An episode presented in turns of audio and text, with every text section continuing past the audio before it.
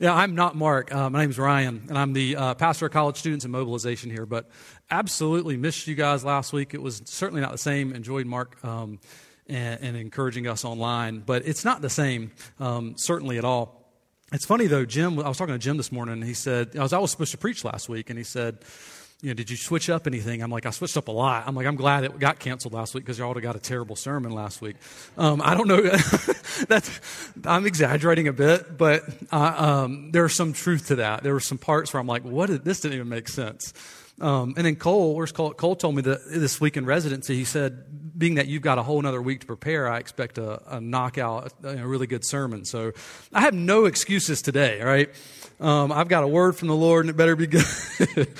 I'm just kidding. Um, just thankful again to be here. Um, I'm going to pray for us and we'll get started. Father, again, we just praise your name and uh, are so thankful for what you've done for us and for bringing us here today. I thank you for um, all you have brought here. I pray that our hearts would be in tune to what your word has to say. I pray, as always, you would use me um, as a just a an instrument for you uh, to proclaim your your name today. And I pray that you would be honored and glorified through the speaking or the preaching of the word in Jesus' name.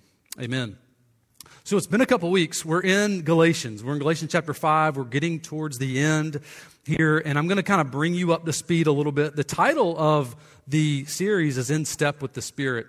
And this is really the first week where we're really going to give special attention to the Holy Spirit and the work of the Spirit. I would say um, he, the Holy Spirit is really the underlying factor throughout the book of Galatians. And he's the underlying factor in consistent habitual obedience in the Christian life.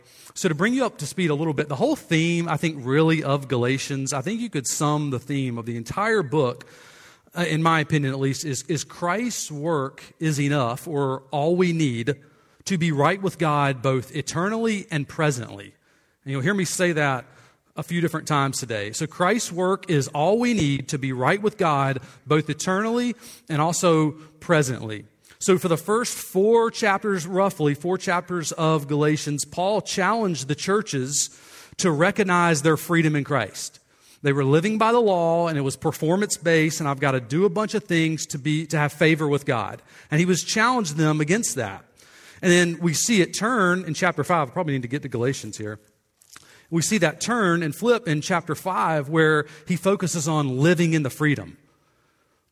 First, it was like, don't live performance like, now live in your freedom. So, chapter 5, he turns and he talks about what that means, living in freedom.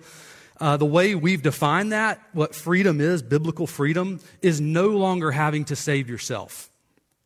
No longer having to save yourself. So there's no work, whether that's positive or negative, that you can do to earn God's favor or disfavor.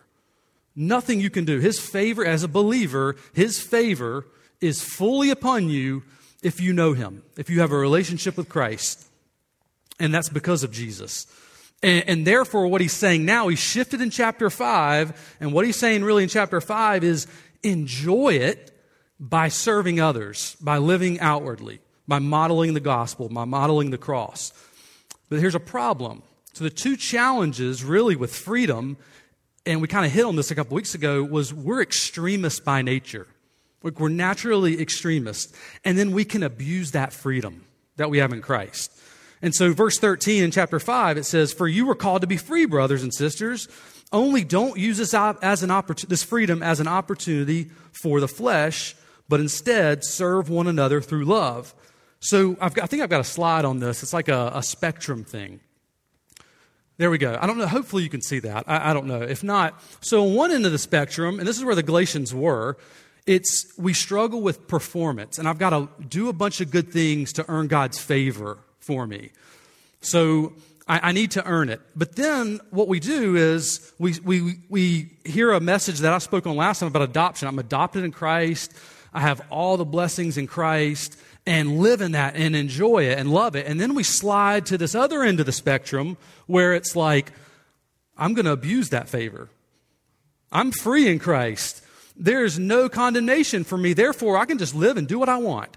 And the Christian life, oftentimes, what I've seen with Christians and in my own life, is we're like sliding from scale to scale. I'm going to start dancing for you here.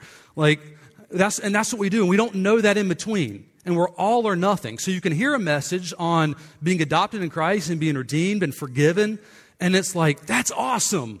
And then we go, we don't know how to live in that.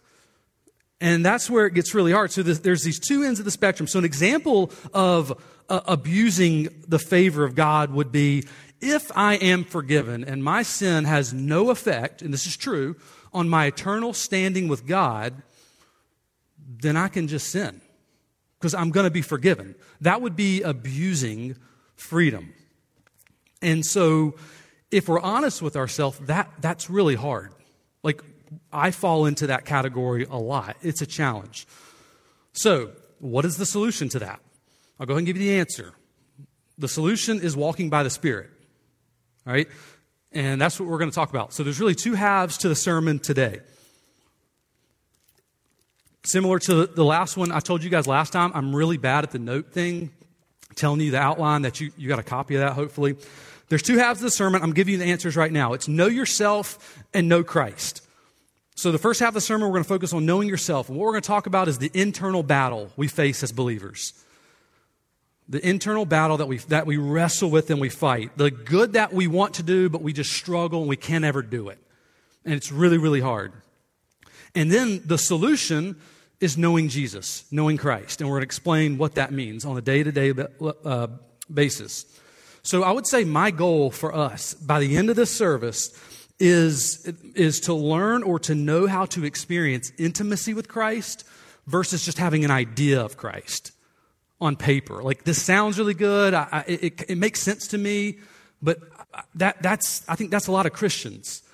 I want us to, to learn and know how to experience Christ deeply and intimately. Okay? So, know yourself. So, why is it important for us to, to know ourselves? And what I mean by that is your own struggles, your deficiencies, your tendencies. Why is that important? Like, why would we want to know ourselves and how we, how we, what makes us tick and how we act? I would say very simply, in, in a sec- secular sense, it's because we desire success. Nothing wrong with that. Like, I need to know what I'm not good at and my weaknesses and then what I am good at, and it helps me to succeed in, in life. I think of, um, since it's football season, I think of the New England Patriots. I'm probably going to not uh, earn some fans here. I actually am one of those few that really loved the New England Patriots. Um, there we go. There we go. Um, I loved them when they had Tom Brady, and now I've kind of followed Tom Brady. Um, I, I, still like them right. But one thing that I always, I mean, if you're not a sports fan, it's fine. New England basically dominated football for 20 years. And it's just unheard of to be able to do that. And what's crazy with New England is they were never really the most talented team. But you, you'd all, you see interviews, and their players were, I mean, it was always we knew our roles, and we knew our weaknesses, and we knew what we were good at, and we did it, and we did it well.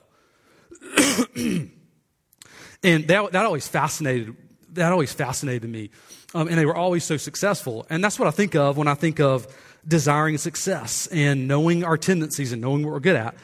In a biblical sense, it's, it should be because we desire fruit. We desire to know Christ deeply. That is why I want to know the battle I'm in and the fight that I'm in, I'm in ultimately is because I want to know Jesus.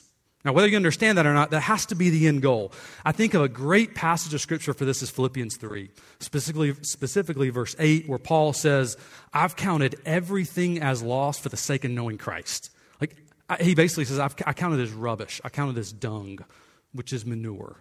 I don't, I don't care about anything but knowing Jesus Christ. And my life is, is to know him and to know him deeply, and that's all I care about. That, that is a prayer of mine, and I hope that's a prayer of yours. So, but to do that, he has to know, we have to know what we're up against. I think of Luke 13, 41, and I think there's the, a slide for this one as well. And Jesus is speaking to the disciples, and he's talking about the cost of following Christ, cost of following himself. And he says, What king would go to war against another king without first sitting down with his counselors to discuss whether his army of 10,000 could defeat the 20,000 soldiers marching against him? If you're leading an army of 10,000 and you know you're going against an army of 20,000, would you just run, walk into the war not thinking? of course not. You would sit down and you contemplate and there, you would strategize and you would pray and you would think of how in the world am I and my army of 10,000 going to defeat the army of 20,000? And I think that's often the way Christians are. We are reactive rather than proactive. We just respond to what's going on, and then we get mixed up in this whirlwind of life, and it's really, really, really hard, and it's really difficult.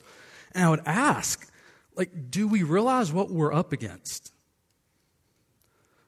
Why would we not contemplate this internal battle we're facing? I had a friend uh, one time, and I thought this was pretty profound. Um, maybe it's not.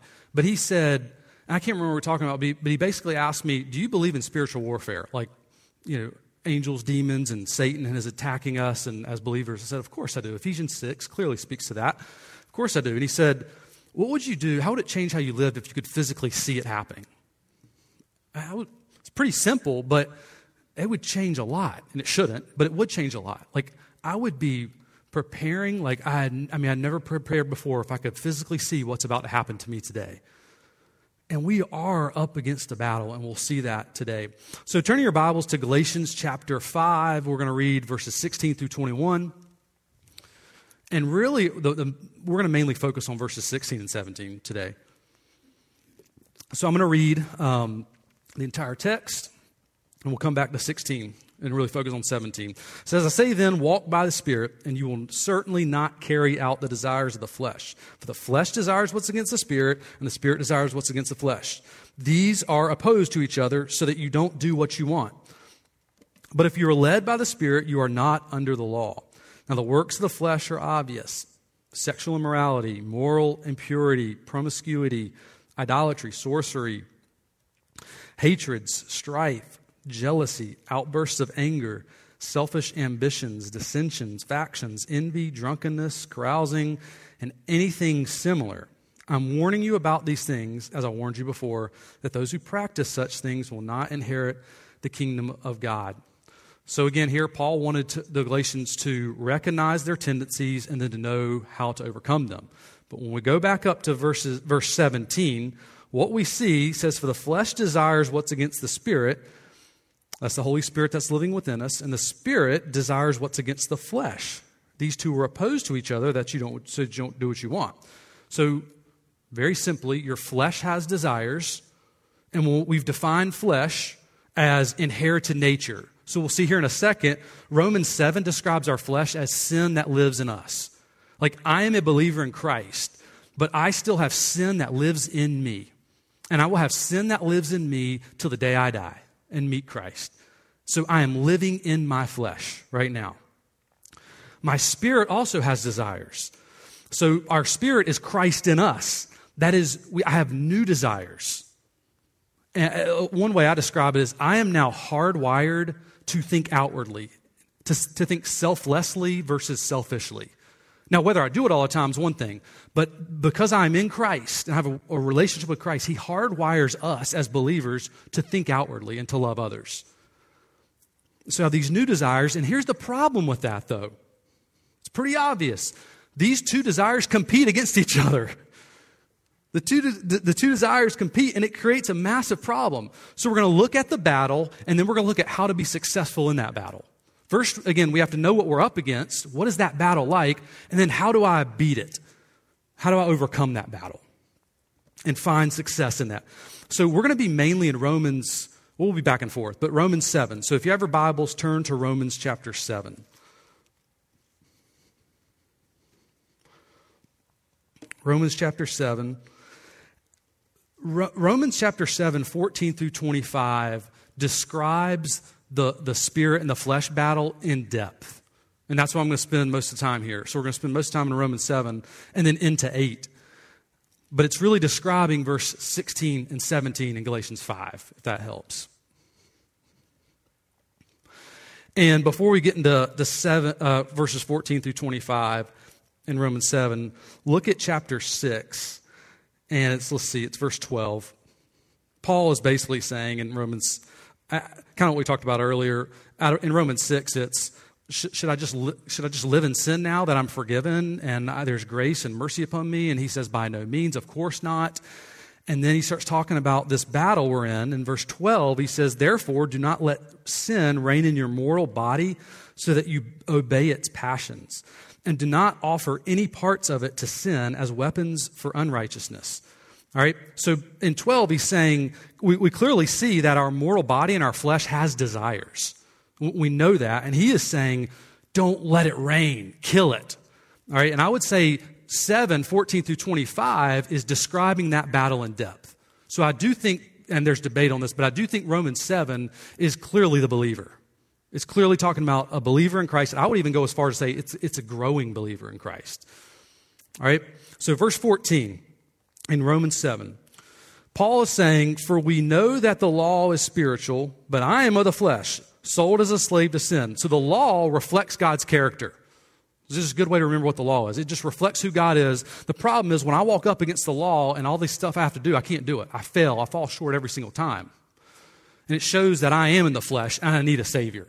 The law points me to the Savior. That's all he's saying there.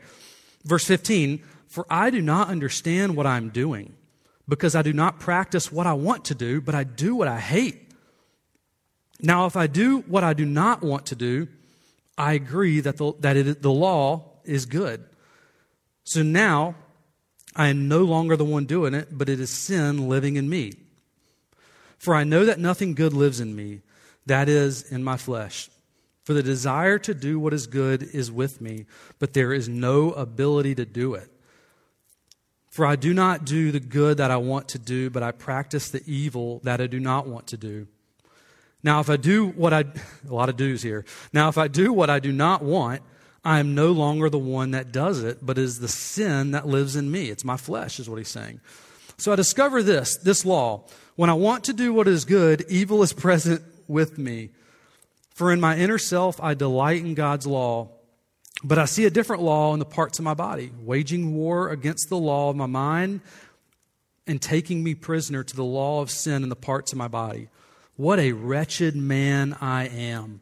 Who will rescue me from this body of death? Thanks be to God through Jesus Christ our Lord. And we'll stop right there. So it's pretty obvious here. He repeats himself and he summarizes different things in this passage here's what I do, here's what we can say. I think we can all agree on this. We can conclude a few different things from this passage, and here they are.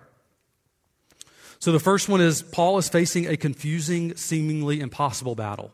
he's confused. It's really hard. And this, it, it, when you read it, it seems like, how on earth can I overcome this battle?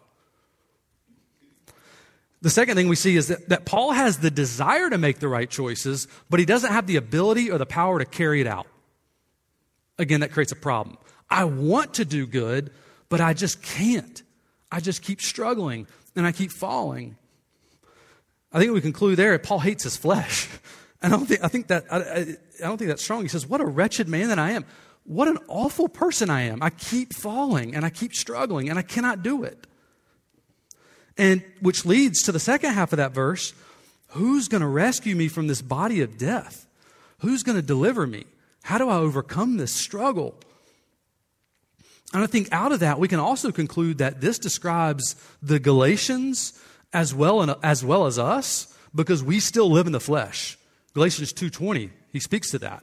I'm still living in this body and I live, he just says it a little differently there, but he says, I live by faith in the Son of God who loved me and gave himself for me. But the faith that he's living in is only, is only able, he's only able to do that by the power of the Holy Spirit.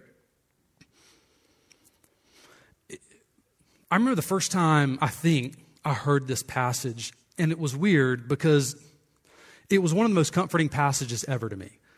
I was dealing with certain sins in my life, and I'm like, I can't be a believer. Like, this is, I just keep struggling. It's, it's one thing after another. It's the same thing again and again, every week or every other day or whatever it is. Again and again and again. And there was comfort. It's almost like the misery loves company thing. Like, man, I'm not the only one. Praise God for that. And Paul struggled with it as well. And, church, that should be encouraging for us. Again, I, I think this is the, the growing believer here. But the fact that you actually do hate your sin and you do care. I'm not saying it's okay to live there. I do think it's, it's I think we're to, to seek to overcome that. I think there's hope. Um, but if you're, a, if you're a believer that is just wrestling and that you hate your sin and it's hard, I want to encourage you in that. I, I, I love that you hate your sin. I think that's good. But there was, there was comfort in this passage for me the first time I heard it, but then there's frustration because I'm like, yeah, but what's it's i'm still struggling with this. And i would go back to romans 7 again and again and again. I read it and it, it provided some comfort here and there and it was just really hard So there was comfort in it. There's also frustration. But my problem was, um, and I'll just be honest, I didn't like the answer of, and I'm getting ahead of myself here, but I didn't like the answer of thanks be to God through Jesus Christ. I'm like, how is that the answer? Like, that might be the answer eventually, but how is that the answer right now? Like, that doesn't help me right now. I mean, I, I honestly would say that. But there is. So, what we can conclude with this, in this passage is Paul's confused. He's facing an impossible battle. He has no power or ability to win it. He's absolutely frustrated and he's desperate. If you're feeling adventurous today, go listen to Monster by Skillet. Um, I hope you don't think any less of me after you listen to it. It kind of describes this battle. And I, I like that because like I do feel at times like I'm battling a monster. And it's why I prepare so hard for the battle every morning because I know the monster of Ryan is going to rear its ugly head at some point. I'll give you an, an honest example. Uh, I'm in my quiet time, my, my, time in the Word every morning. The way I do it, I'll read five chapters a day, like every day, and I just read the same ones for a whole month. So I'm in uh, 1 Corinthians 11 through 16, and in that chat, in in that section, there's chapter 13. And if you know 1 Corinthians 13, uh, it's the love chapter. And so this week, or this month, I'm, I'm having to read and face 1 Corinthians 13 every single day, pretty much. Every single day. And I'm reading Love is patient, love is kind. I'm, I'm reading Love is not self seeking. And you know what happens? And, I'm, and you can ask my wife. I always use her uh, us as an example, but she gives me a hard time for it. But you, you know what happens? I, I can't do it. Like I struggle. And yes, I, I, I'm not an awful husband, I don't think at least. And I'm hoping, I hope I'm succeeding there more than I'm failing. But man, like there have been so many times the past month in reading that text where I'm like, I cannot do that. Like as much as I read it, and then a moment happens where I just lose it and I get upset or I get frustrated or I say something I shouldn't, and I'm like, I can't. And it's so frustrating and it's so hard. Does this describe you? Like, you don't have to deny you don't do anything. I'm going to guess that it does describe you. And I'm going to guess I'm not the only person in America that's fighting this. and if I am, I need your help. I, I, and I know it's not. I know I, I talk to so many people that know this is a battle. And so my question is to myself and to you guys, like, what do we do with that? What do we do with that reality? Well, I'll share with you. Here's the answer according to Paul in verse 25. Thanks be to God through Jesus Christ our Lord. That sounds great. Like, I'll be honest, and maybe this is wrong. Like, that sounds really good, but like, sometimes I'm like, what? But yeah, what does that, what does that mean? Well, my problem when I used to study this passage, I honestly, I didn't go into chapter 8. He just continues in chapter 8. And chapter 8 is, is a, to me, it's one of my favorite passages in all Scripture. In terms of the books or chapters in the Bible, I think Romans 8, it might be my favorite. So let's read into chapter 8, and this is knowing Christ. So the solution, I'll give the, the solution is knowing Christ. He's the answer. What does that mean? Therefore, verse 1 Therefore, there is now no condemnation for those in Christ Jesus. I think of all the people's testimonies I've heard, more than even John 3:16, I've heard this verse be used in people's lives. There is no condemnation for those that are in Christ Jesus. Condemnation is a judicial word that is the opposite of justification. So justification is Ryan, you're saved, you're declared righteous. A, a good way to remember justification is it's just as if I had never sinned. Justification. You may have heard that. The opposite, or the flip side of that, because a lot of times we'll stop there. It's, he sees me as just as if I had never sinned. That's, that's pretty amazing. I'm declared righteous, justified. But if, but if it's just as I, if I had never sinned, it's also just as if I had always obeyed. Have you ever thought about that? Like a lot of times we don't come to Christ because we don't realize who we are, our standing in Christ. I don't realize that I'm justified. It's like, well, he treats me as, as if I've never sinned. Like, that's pretty wild. But he also treats me as, if, as, as if I had always obeyed. Like, if you were perfect, you would go to Christ boldly that's why he tells us to come to Christ boldly through, through the cross. That's why we pray in Jesus' name, because I'm praying through Jesus, not because of what I've done. I pray in Jesus' name, because of his work for me. Therefore, I can boldly go to him. You, he, if you're a believer, he, is, he treats you as, you as if you've obeyed, perfectly, despite what you did last night. It's pretty, pretty wild. Condemnation's the other side of that. It declares you guilty. Like you are guilty. There is no condemnation for those that are in Christ Jesus. There's no sweeter truth than that. No sin can be held against the believer. No sin can be held against the believer. So then I'll ask the question again but how do I experience that every day? How do I just, I know that here, but how do I experience that here? Here's an important truth. Oh, I'm going to keep saying Jesus has saved us eternally. He has saved us eternally, but He's saving us presently. Jesus has saved us eternally, but He's also saving us present. Here's what's interesting about Romans 7:25. He's speaking in the present. He's saying he is in this battle, he is in this war, he is in this struggle, and he's saying, Thanks be to God through Jesus Christ our Lord. He's, that is his comfort in the moment. That should be comforting to us. He's not saying, while this is true, don't get me wrong, he's not saying, I just got to wait till heaven till I experience joy and comfort. Now, that is true. We will experience joy that is uh, immeasurable joy. We won't even know how to describe it. That is true. We still are living in the flesh, but I don't think he, Paul is saying, I just got to wait eventually to get to heaven to experience joy. He's saying right now, Jesus is the answer. So, both eternally, yes, and presently, he's the answer. Now, here's what's interesting in Romans, the, the book of Romans, chapter 1 through 7, the Holy Spirit is mentioned one time. One time. In chapter 8, he's mentioned close to 20 times. So we better pay attention. Why? Why the Spirit? So the big question then that we come down to is how do I find success or joy in the Romans 7 battle? I'll call it the Romans 7 battle. Here's your answer walking in the Spirit. I'm going to explain that. So the Holy Spirit is God. He's the third person of the Trinity. He is not a force or an impersonal power. He's a person, and He is God. And so we're going to look at the role of the Holy Spirit. And oftentimes you'll see when you look into the Holy Spirit, you'll see like bullet pointed lists of who He is and His qualities or His attributes. And all that's good. I mean, you'll see things like He saves us, He convicts us, He empowers us, He leads us, Romans 8 talks about how he intercedes for us when we pray. That's really comforting. There's times where I'm like, I just don't know what to pray. Like, this is like, you know my heart, Lord. Um, he guides us into truth.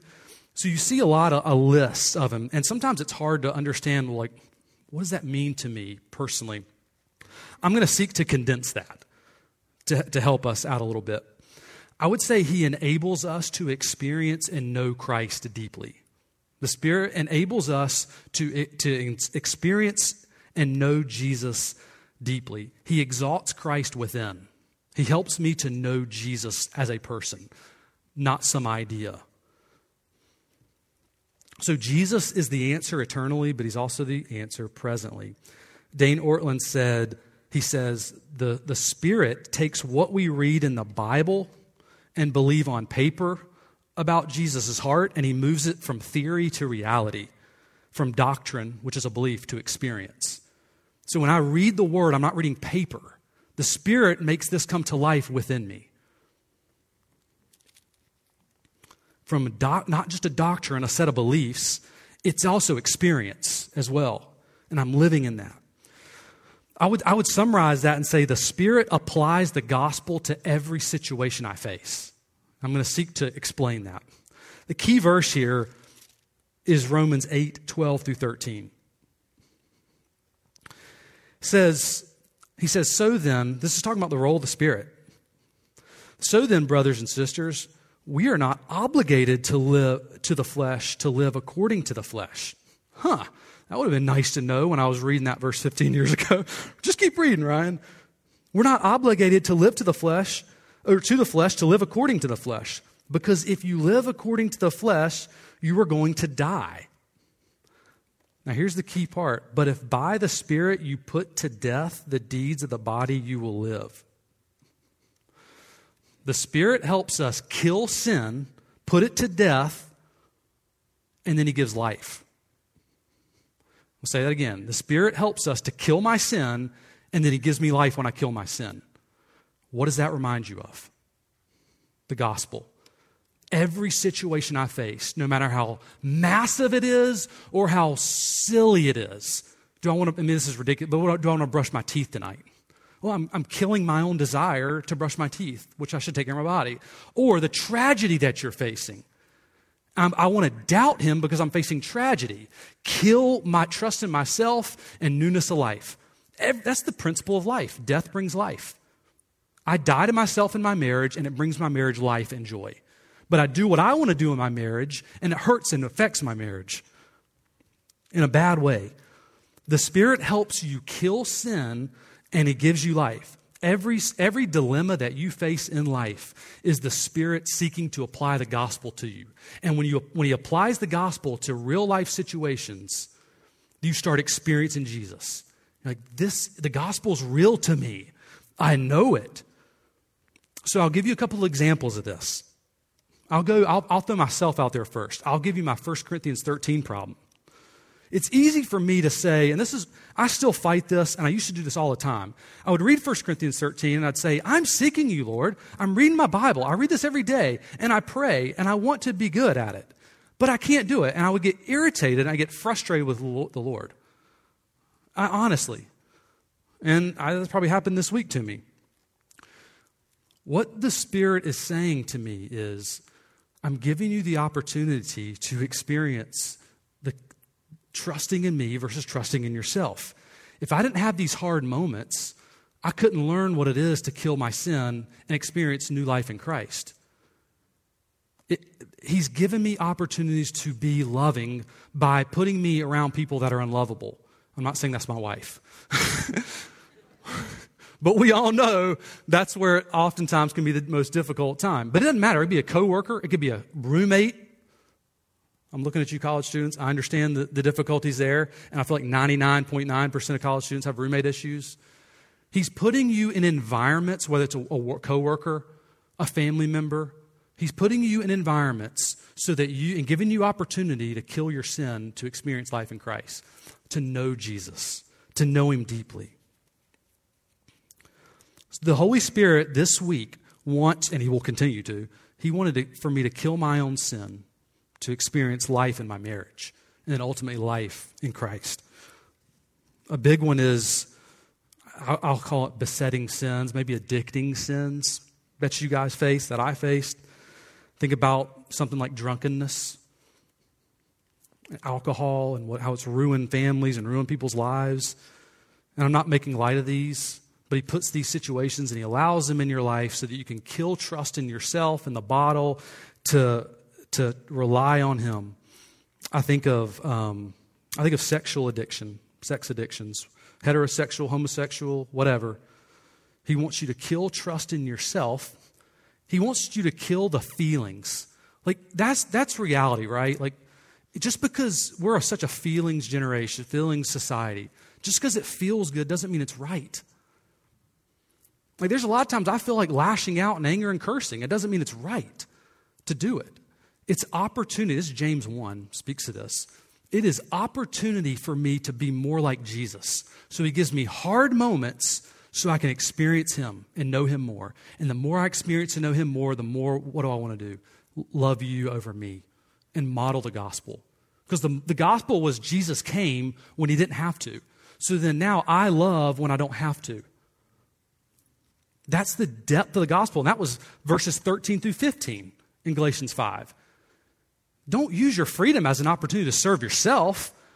The freedom I receive in Christ should be for me to love my wife, to love the students, to love the church, to care. What about things like not wanting to invest in your local church, which we're commanded to do that? We're called to do that. We're called to be the body. I need my hand to operate correctly. My hands. I need my pinky toe but the pinky toe's missing, I'm going to limp. We need each other and we need to be devoted to God's church. We're called to be devoted to God's church. What about something like, and this has been my, one of mine too, you, you just talk too much. Just run in your mouth all the time. And there's been so many times where I'm like, Ryan, I leave the conversation, I'm like, you just shut your mouth. Like, and it's one of those, I mean, it, maybe this is minor, but to me it's not. It's, man, I talked too much. I said something I should not have said because I would not stop, stop running my mouth. And it's a sin that's hard. I'm like, I just want to be a man of high character that listens really well and that loves well, and I fight that. what about you're addicted to food? It's something we don't talk about much in the church. But hey, I have a massive sweet tooth, a massive one. And that, you talk about convicting. And I just, I mean, not to say it's wrong to eat sweets, but where my body will physically like control me. And I'm fighting that. And I get angry with it at times, and it's hard. He is saying, Ryan, rely on me. Kill that. I want to kill that off in you so you can experience me. I could go on and on. Last one I'll mention is this is a common one. What about apathy towards the word? Like, it's just boring to you. You don't care to get in the word, it's hard. And I get that. Again, I want to be sensitive and, and empathetic because I've been there before. He wants, to, you to, he wants to kill trust in yourself and he wants you to seek him daily. Trust him. It might not, it might not happen immediately. Trust him. So, the more we experience dying to self and newness of life, the more we experience Christ. Let me say that one more time. The more we experience dying to ourselves and our own wants and our flesh and the newness of life, the more you'll experience Christ and know Him as a person, not just a thought or even a truth. So go back to the theme that we, I shared at the beginning. Christ's work is enough to be right with God both eternally and presently. Jesus is the answer now. The Holy Spirit helps me to experience that reality now. Realize the Holy Spirit resurrected Jesus. That, that's so his death, burial, and his resurrection. Without the resurrection, it's, it's pointless. Uh, that's 1 Corinthians 15. We can eat, drink, and be merry, is what 1 Corinthians 15 says. But because of the resurrection, we have hope. And it's why we meet, it's why we gather, it's why we care. The Holy Spirit is resurrecting me every day. He is bringing me to life as I kill my sin. It's progressive. Progressive sanctification is really what that's called in a, in a technical sense. The Spirit makes Christ's work a reality within me. So the Romans 7 battle is an opportunity to know Christ more. It's to know Him more. Embrace that battle. Welcome that battle. And when you fall in that battle, God's mercy is greater, His grace is greater. So that takes us back to, uh, to Galatians 5. Our yield is, he says, I say then, walk by the Spirit. And you're not going to carry out these desires of your flesh. These, these fleshly desires are just like sitting around waiting, I feel like, to, to, and it's, it's we're to abort them. Again, that's James 1 as well. Abort those desires and yield to the Spirit. The Spirit's giving the opportunity. He's saying, walk in the Spirit. Some of your versions might say, yield to the Spirit. I'm to yield to Him. And when I yield and I experience Christ, that's verse 18. If you're led by the law, or if you're led by the Spirit, you're not under the law. The law is then written on my heart. I don't need a bunch of set of rules. I've got the Spirit living within. So let me ask you the question what battle are you in? Or let me ask you just more pointed or direct what sin destroys you? What sin just destroys sins, destroy you? Consider an opportunity to know Jesus. Now, I'm going to end with a warning. And I usually don't do this, but I feel that the text and the end of the text calls for that. We're ending in verse 21, and Mark gets to preach the nice stuff next week. Um, I'm just kidding, Mark. Galatians 5 19 through 21 says, Now the works of the flesh are obvious. And it lists a bunch of works of the flesh. And it says that those that practice these things will not inherit the kingdom of God. There is a literal hell. Second Thessalonians 1 speaks very clearly to this. I know that doesn't sound nice, but that is truth and that is reality. And if you are someone, and a lot of times we'll say, we don't want to scare you into anything. I, I'm not seeking to do that, obviously. Preaching the word here. If you are someone that is living in your sin and you are, and you don't care, you're not remorseful. You're not repentant. My heart, I worry for you. And I, w- I would ask that you would, I, I would question your salvation out of love for you. If I just said, keep doing what you walk off the cliff, it's fine, and you die, what good is that? If you are living in your sin and you are not remorseful and you do not care, I don't know that you're saved. Now, the, the beauty in that is there is hope, and God has shown you grace in Jesus Christ. You need His work for you. I think it was a it might have been Billy Graham that said something like if I, if just 10% of people that came to know Christ through one of my crusades or whatever I would be I would have been a satisfied preacher. It might have been him, might have been somebody else, but I've heard that before. I'm like, man, out of the thousands upon thousands of people that came to know Christ, he basically is saying, if just 10% of them were actually believers, I would be satisfied with that. Where are you at in your walk with Christ? Get it right today. We don't, we don't know that we're going to be here tomorrow. You don't know that. You don't know that. I'll be up front. Uh, Mark will be at the back if you want to talk. Um, band can come up. We're going to pray. And um, again, you have an opportunity to know Christ more. Embrace that battle. Let me pray for us. Lord, we thank you for Jesus. We thank you for the cross. And because of the cross and the truth and that reality, we have hope in you. The reality, though, is Satan is real and he is a roaring lion and he's seeking to devour us and he seeks to devour prey that is weak, as what lions do. Lord, we need to know what we're up against. We need to know the battle we're facing. We need help. And it's only through the power of Christ and your spirit that lives within us that we can be successful in that. We do believe there's hope. And we ask for your help, Lord. I pray that on behalf of this church. We're all struggling with many, many different things. And we need you and we need your help. I pray that our church would be the church and we would love each other well, and our life groups would love each other well, and our different ministries for next generations would love each other well. Lord, so that we can be seen as salt and light in this world, Lord, not so that Ryan can be seen as something special, but so that we can glorify you and lift your name up, Lord, because we know that your church is a pillar of truth according to your word. So lead us, God, help us. And lastly, thank you. Thank you for saving us. And thank you for the truth of Romans 8 1 that there's no condemnation for those that are in Christ Jesus. I pray this in Jesus' name. Amen.